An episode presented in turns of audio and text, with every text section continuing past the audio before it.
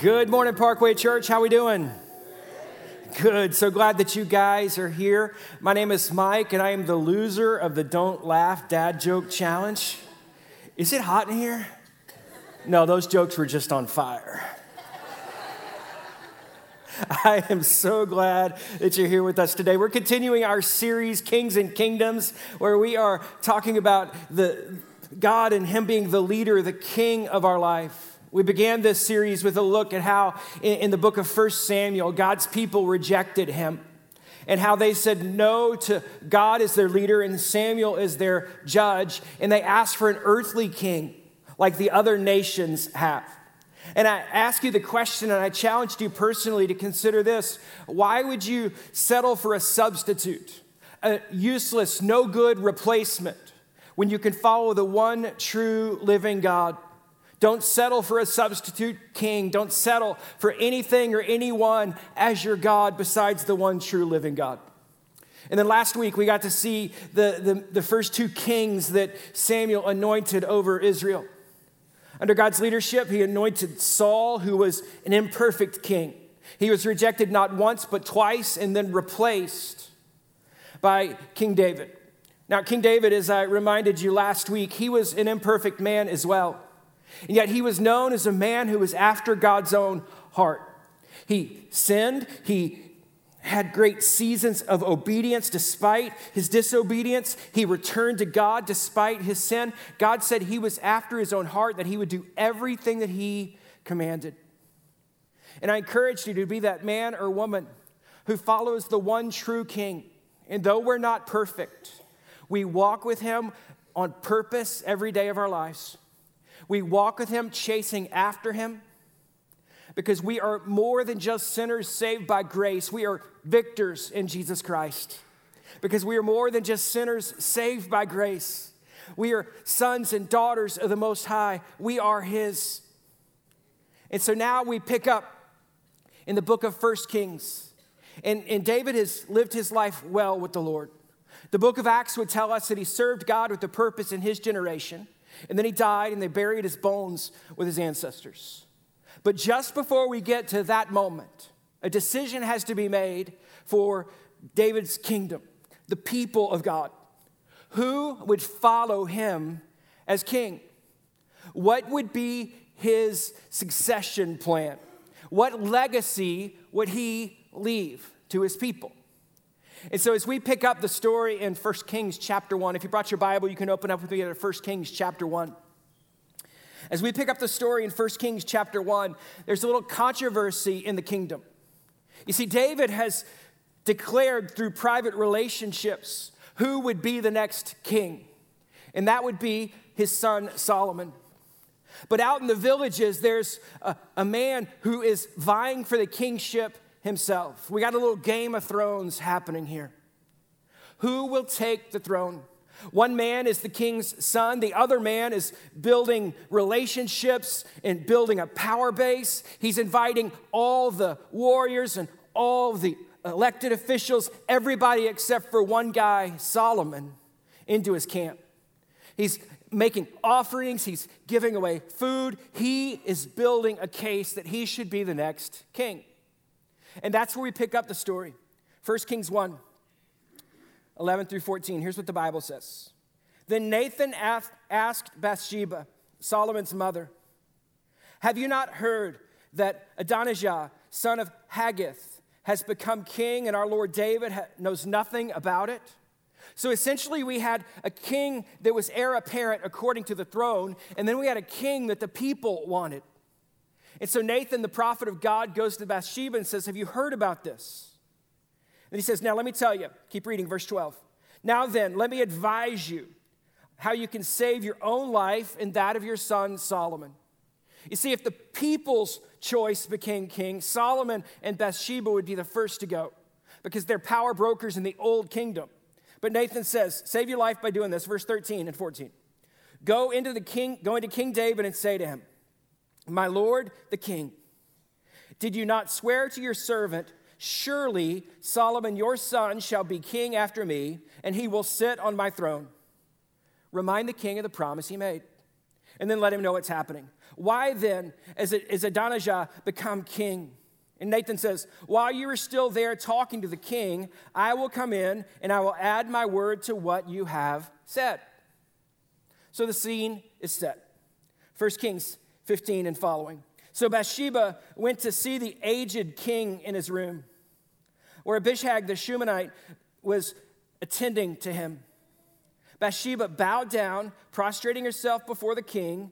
What is it that you want? The king asked. So she comes in, the aged king being cared for. She went low before him, and then she said, My Lord, you yourself swore to me, your servant by the Lord your God, Solomon your son shall be king after me, and he will sit on my throne.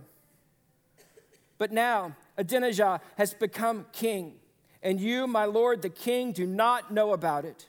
He has sacrificed a great number of cattle fatted calves and sheep, is invited all the king's son, Abiathar, the priest, and Joab, the commander of the army, but has not invited Solomon, your servant. My Lord King, the eyes of Israel, all the eyes of Israel are on you, to learn from you who will sit on the throne of my Lord the King after him. Otherwise, as soon as the Lord the King is laid to rest with his ancestors, I and my son Solomon will be treated as criminals. So, she did a phenomenal job laying out the issue. And the king heard her, and then Nathan came in and confirmed the whole story to King David. So, how did David respond? 1 Kings 1 28 through 30. Then King David said, Call in Bathsheba. So she came into the king's presence and stood before him. The king then took an oath. Here's his oath As surely as the Lord lives, who delivered me out of every trouble, I surely will carry out this very day what I swore to you by the Lord, the God of Israel. Solomon, your son, shall be king after me, and he will sit on my throne in my place. So all of Israel was looking to David to see what kind of legacy would he leave? Would he leave a legacy to a son or would he let the people's choice rise up? What would his legacy be? And in the end of his life, he looked and said, My legacy is through not my possessions, not through what I have accumulated, not through my accomplishments, but my legacy is through my son. And so he called Bathsheba in. He said, I made this commitment to you privately, and now I declare it to you publicly. Solomon, your son, my son, will be king. And now we know how the Bible plays out. Solomon becomes one of the richest, wisest men to ever live. He, he would write the book of Ecclesiastes. And again, like his father, he had some ups and downs in his journey with the Lord. But it was unquestionable what David's legacy was. His legacy was through his son, Solomon. And as you consider the story today, let me ask you what kind of legacy are you leaving today? Both men and women fathers and those without children, mothers and those without kids, those with full nests, those with empty nests. What kind of legacy are you leaving? Remember a year or so ago when I preached on losing my marbles? This jar is representative of my son, Nicholas. When this jar was full, it had 895 marbles in it the number of marbles from the time that he was born, March 24th, 2000. You guys ready to feel old? People that were born after Y2K have now graduated. Crazy. It had 895 marbles in it. And as each week went by, I would remove a marble until we got to the 1st of May. And there were only four marbles left. 1st of May came, Mother's Day came, the weekend before graduation came, and then graduation came. And now I've lost all my marbles with my boy. You know, there are a lot of questions that come up when that jar is empty. What kind of legacy have I left in Him? What kind of impact have I made on Him? David got to the end of his life and had to ask that question What kind of legacy am I going to leave? Today, I stand in front of you with an empty jar. And the question is what kind of legacy have I, and good news with Nick, will I continue to leave in him? Is our legacy more than just what they will inherit? God, please. Is our inheritance more than just the experiences we can fill their busy little lives up with? God, please. What is it that defines our legacy? Are we choosing people over stuff? Are we choosing love for the Lord as a legacy that we pass down? Is the legacy that we hand down to our kids a changed family tree? Meaning you are living your life differently for the Lord Jesus than anyone else in your family tree has lived it. And so your family tree will be forever changed because of the way that you're living and because of the way that you're raising your kids. I just want to make sure that we understand this Father's Day, the stakes that we're playing for. Because there are some families that will never, ever be the same because you have a relationship with Jesus and because you have a relationship with your kids. You are changing your family tree. Your family tree might have been filled with divorce, and you say, No more. Your family tree might have passed down addictions and habits and hurts and hangups, and you say, No more. In the name of Jesus, I am a victor in Jesus Christ. And I am changing my family tree by the way I live. Friends, as we look at the legacy that we leave, God blesses our righteousness. God blesses us as we follow Him. Is your legacy one of submission to God's plan and not your own? There's a great lesson for everyone to learn as they watch our lives. When we submit ourselves to God's perfect plan for our life, instead of chasing after our own hopes and dreams that are outside of God's plan. David chose to pass his legacy on through his kid, Solomon. And listen to how everybody accepted it. 1 Kings 1 47 through 48.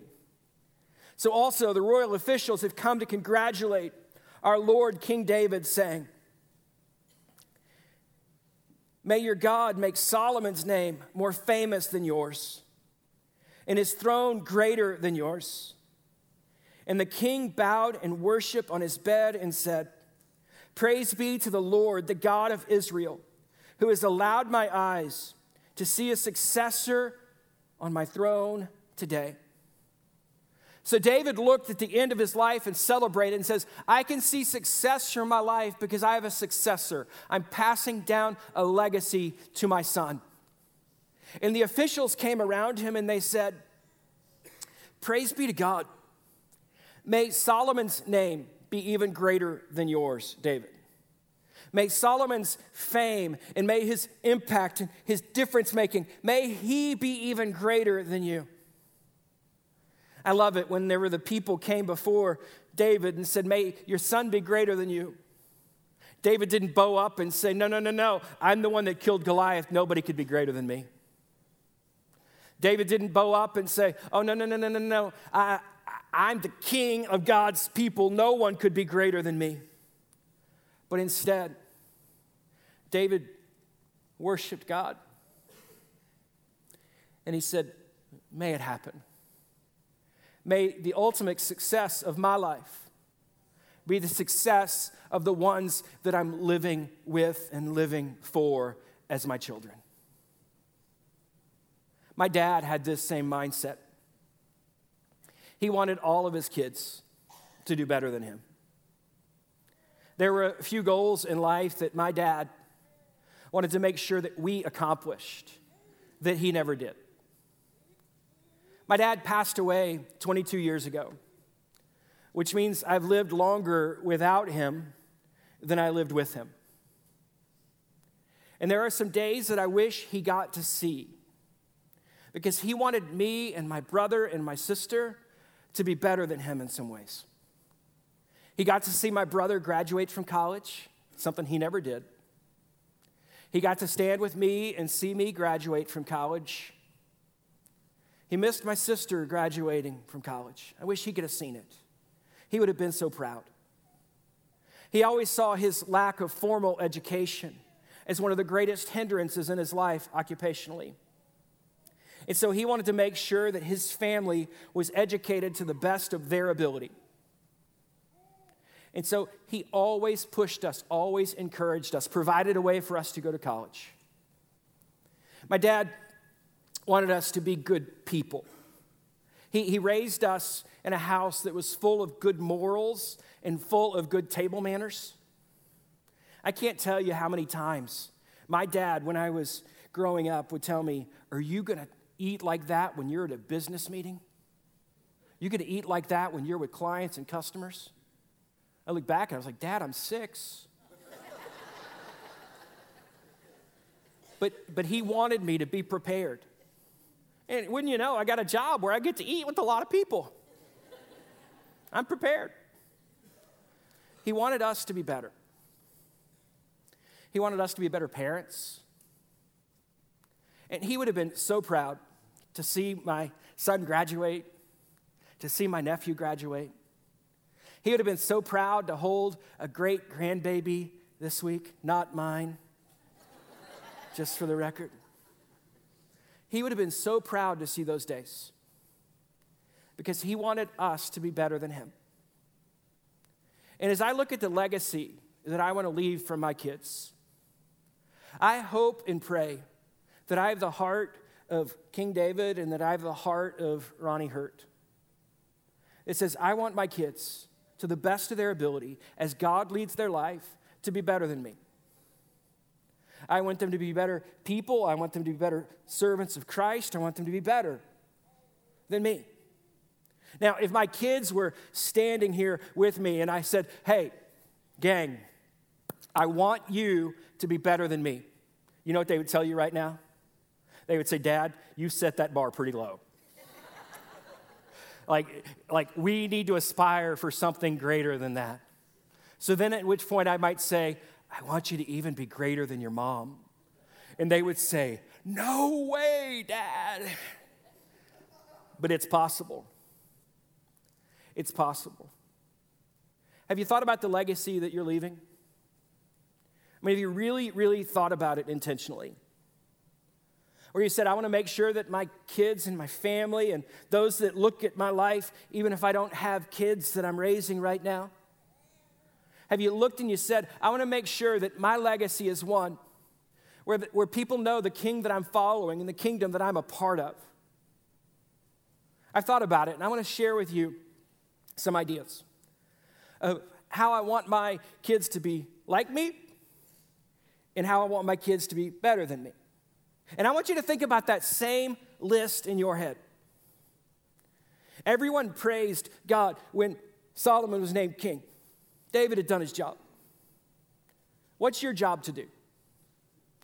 What do you want your kids to be like you in and with? And where in, in your life, if you go, if my kids are like me in this area, I have failed miserably. Like, have you a thought about that? I want them to be like me and I want them to be different than me. The first place that I would like my kids to be like me is in having a faith filter, and you can fill in that blank. One of the things that we do as a family, and it's a partnership that Christy and I live out together, is we help our kids process everything in light of their faith.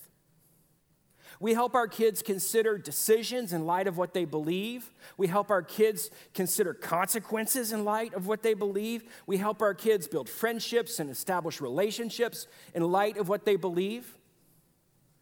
Because what we hope our kids will know is that every part of their life is affected by their faith. They don't go to school and unplug from Jesus. They don't go out with friends and disconnect from the Lord. Everything they do in life is connected with their relationship with God. And we want for them to know that. They don't go to work and have to dishonor or have permission to dishonor God or to not follow God because every part of their life has a faith filter. So, what does my faith tell me? And our hope and our confidence as we raise our kids this way is that what we see in the Bible will come true in their life as well. In Proverbs 22, verse 6, listen to this. It says, Start children off on the way they should go, and even when they were old, they will not turn from it. See, that's the reason we have all the conversations we have. Because it's our job to launch them into life, hopefully, a life where they will honor God. When they can make their own decisions, we want to have shown them how to make decisions in line with what their faith says. Second way that we want our kids to be like us is this hard work. And you can fill in that blank. We want our kids to know that everything we do, we do it as unto the Lord.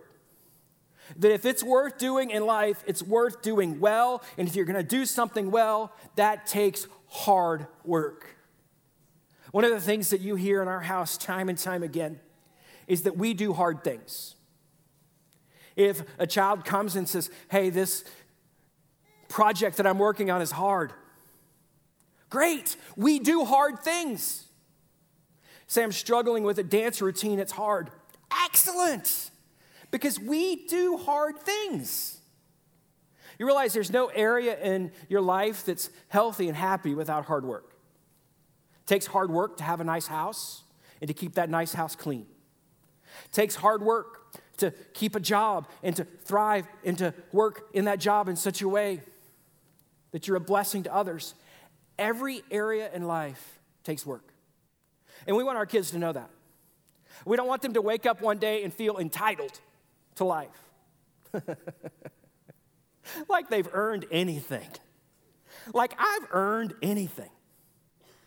We want our kids to know about work as unto the Lord. Listen to what Colossians 3 23 through 24 says.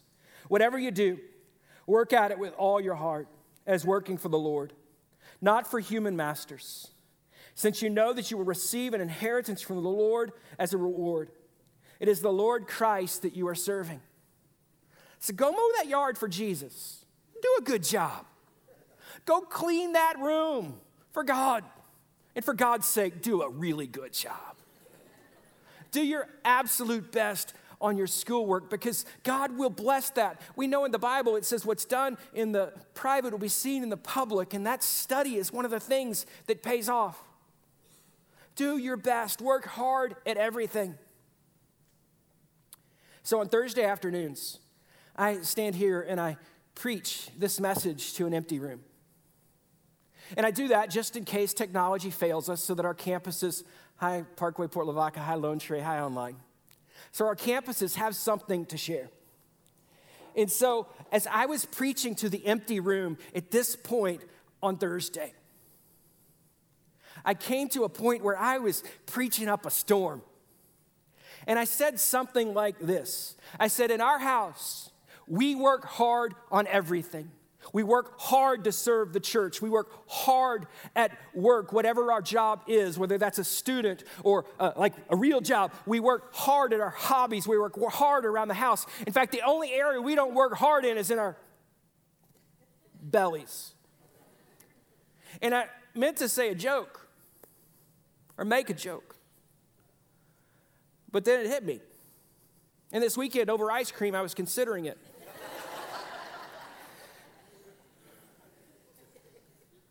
Is there really any area in life where I can tell my kids you can work hard in everything except for this? I have worked hard for my belly. I mean, make no doubt about it. It's enjoyable work, it's pleasurable work, it's work I look forward to.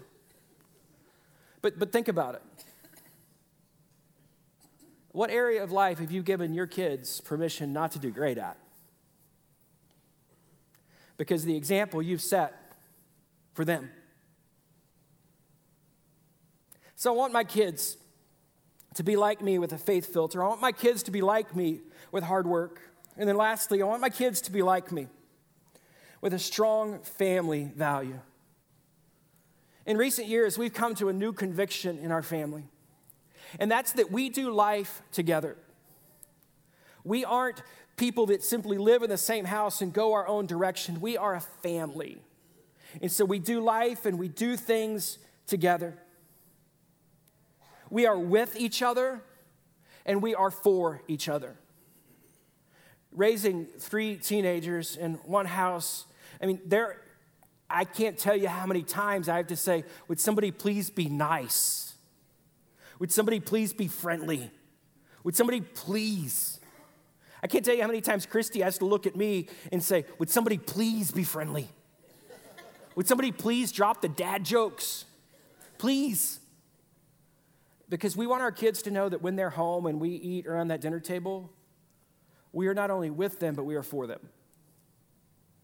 And so we've got to set the tone in our house so that our kids know that not only do you have to be with us, but we want to be with you. And we are for you. And there's nothing you won't go through in life, or there's nothing you will go through in life that we won't stand with you on because we are for you. I love that about our family.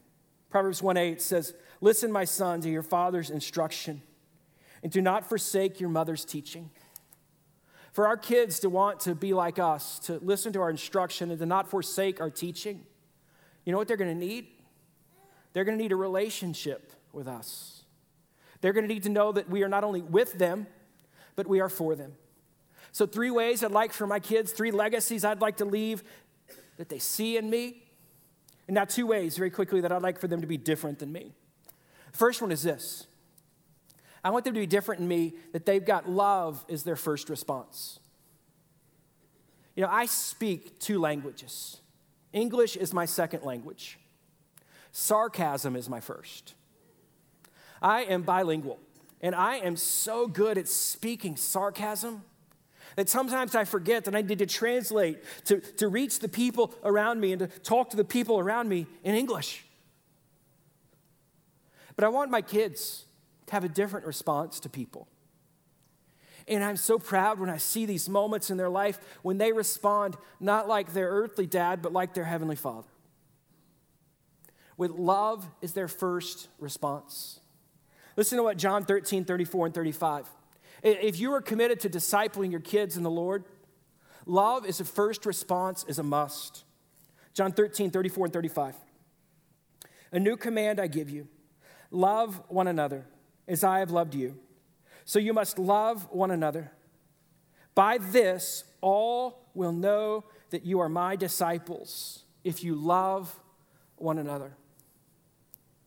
If we're raising little ones, kids, grandkids, great grandkids, if we're building friendships in small groups where we think that we are investing and pouring our lives in them, discipling them, then love as a first response must be a part of that. Because Jesus says, by this, by your love for each other, all men will know that you are my disciples. I hope that my kids learn from the perfection of their Heavenly Father and not the limited reflection of their earthly father when it comes to love as the first response. Second, I hope that my kids will dream bigger than me. And what I mean by that is that do what God has called and gifted them to do without hesitation. Christy is so good at this. She's been talking to the kids for years about their ability to pray and their ability to work and their ability to study so that they could go to the college of their choice. So they could dream big, put no limits on God. And so as Nick started looking at colleges, he started looking at a great private university in Waco. It's right near the silos. You may have heard of it. It's Baylor. And I started looking at Baylor and the, the big cost up here. And as he started talking about Baylor, I was like, you know, Texas State's great. As he started talking about Baylor, I was like, hey, let's go check out Texas Tech. As he started talking about Baylor, I was like, you know, UNT really is the best music school, and that's what you're all about, bro. Just want you to succeed. And Christy said, We've been talking school of choice, Pastor. Let's see how God provides. She didn't say the pastor part. I insert that for comedic effect. And you know what God did? God made a way for my son to go to school, his school of choice, cheaper than any of the other schools that I was trying to get him to go to. Why? Because he prayed. Why? Because he worked for his grades. Why? Because he applied for every scholarship under the sun and some that are yet to come. And God delivered. I wish my kids could dream bigger than me because I want them to be able to see what God has called them to do. You know, First Timothy says, Don't let anyone look down on you because you're young, but set the example for believers in speech and life and love and faith and in purity. You know, I'd hope that my kids would set a dream for their life that says, no matter what age or life stage we're in, that's our character. We're going to set the example for believers. But we're also going to dream big as to what God can do in us. We're also going to dream big as far as what God can accomplish in us. Because we're following Him. He is our King, and we're trusting Him. About 17 years ago, I was sitting at a table at a men's retreat in southern Maryland. And the question of legacy came up. And we were talking about the legacies we wanted to, live, to leave and to live. And the question came about of what dreams do you have? So 29 year old Mike looks at this table of men and says, You know what? I feel like I'm already living my dream. I feel like I'm already living all the dreams I had for my life. I'm working at a phenomenal church, flying all over the country, teaching people how to do small groups. I've got a kid, I got a beautiful wife, I got a nice house. I'm living the dream. And Tom, who is still one of the elders of that amazing church, looked across the table at me and said, Son, if you're living your dream now, you're not dreaming big enough. And he was right. Because there was so much more to do and so much more to accomplish. So now I see dreams of other kids graduating from high school and emptying my house. I see dreams of grandkids coming and filling the house. I see all sorts of different dreams now. But I want my kids to naturally dream bigger because of the God that they're following. And I want them to naturally love first because of the God that they're following. Friends, how do you want your kids, grandkids, great grandkids, dogs, cats? How do you want them to be like you? And how do you want them to be different than you? Your legacy is left in relationships. Be like David, leave it well. Let's pray together. Father, we thank you for the chance to open the Bible and to learn today. I thank you for the chance to encourage and to share on Father's Day. And so, God, I pray you help us all to leave the legacy, to make the investments intentionally that we want to make. Give us wisdom as we look at ourselves and say, Yeah, Lord, I want them to be like me. Or, Lord, help them to not be like me. God, I pray that you would help us to leave a legacy where our kids truly do return to you and follow you and walk with you when they're old. God, I pray that you would help us to leave a legacy where we truly do do everything for you. We work for you in every way. And Lord, I pray that you would help us to leave a legacy where strong families and family trees are changed because we're walking with you. As we continue to pray, if you've never believed in Christ and found life in Him alone, I need you to know that that's the most important decision you can make today. The Bible says that you're a sinner who needs a Savior, but Jesus is the Savior and Lord. He died and was raised again from the dead to offer you life and to give you new life, a home in heaven as well. If you never believed that simple message that you're a sinner who needs a Savior, I invite you to believe today and find life. You can pray Jesus, I believe. I believe that I'm a sinner who needs a Savior and that you are the Savior of the world. Thank you for coming for me, for dying in my place and being raised again from the dead. Today, I believe. Thank you for giving me life.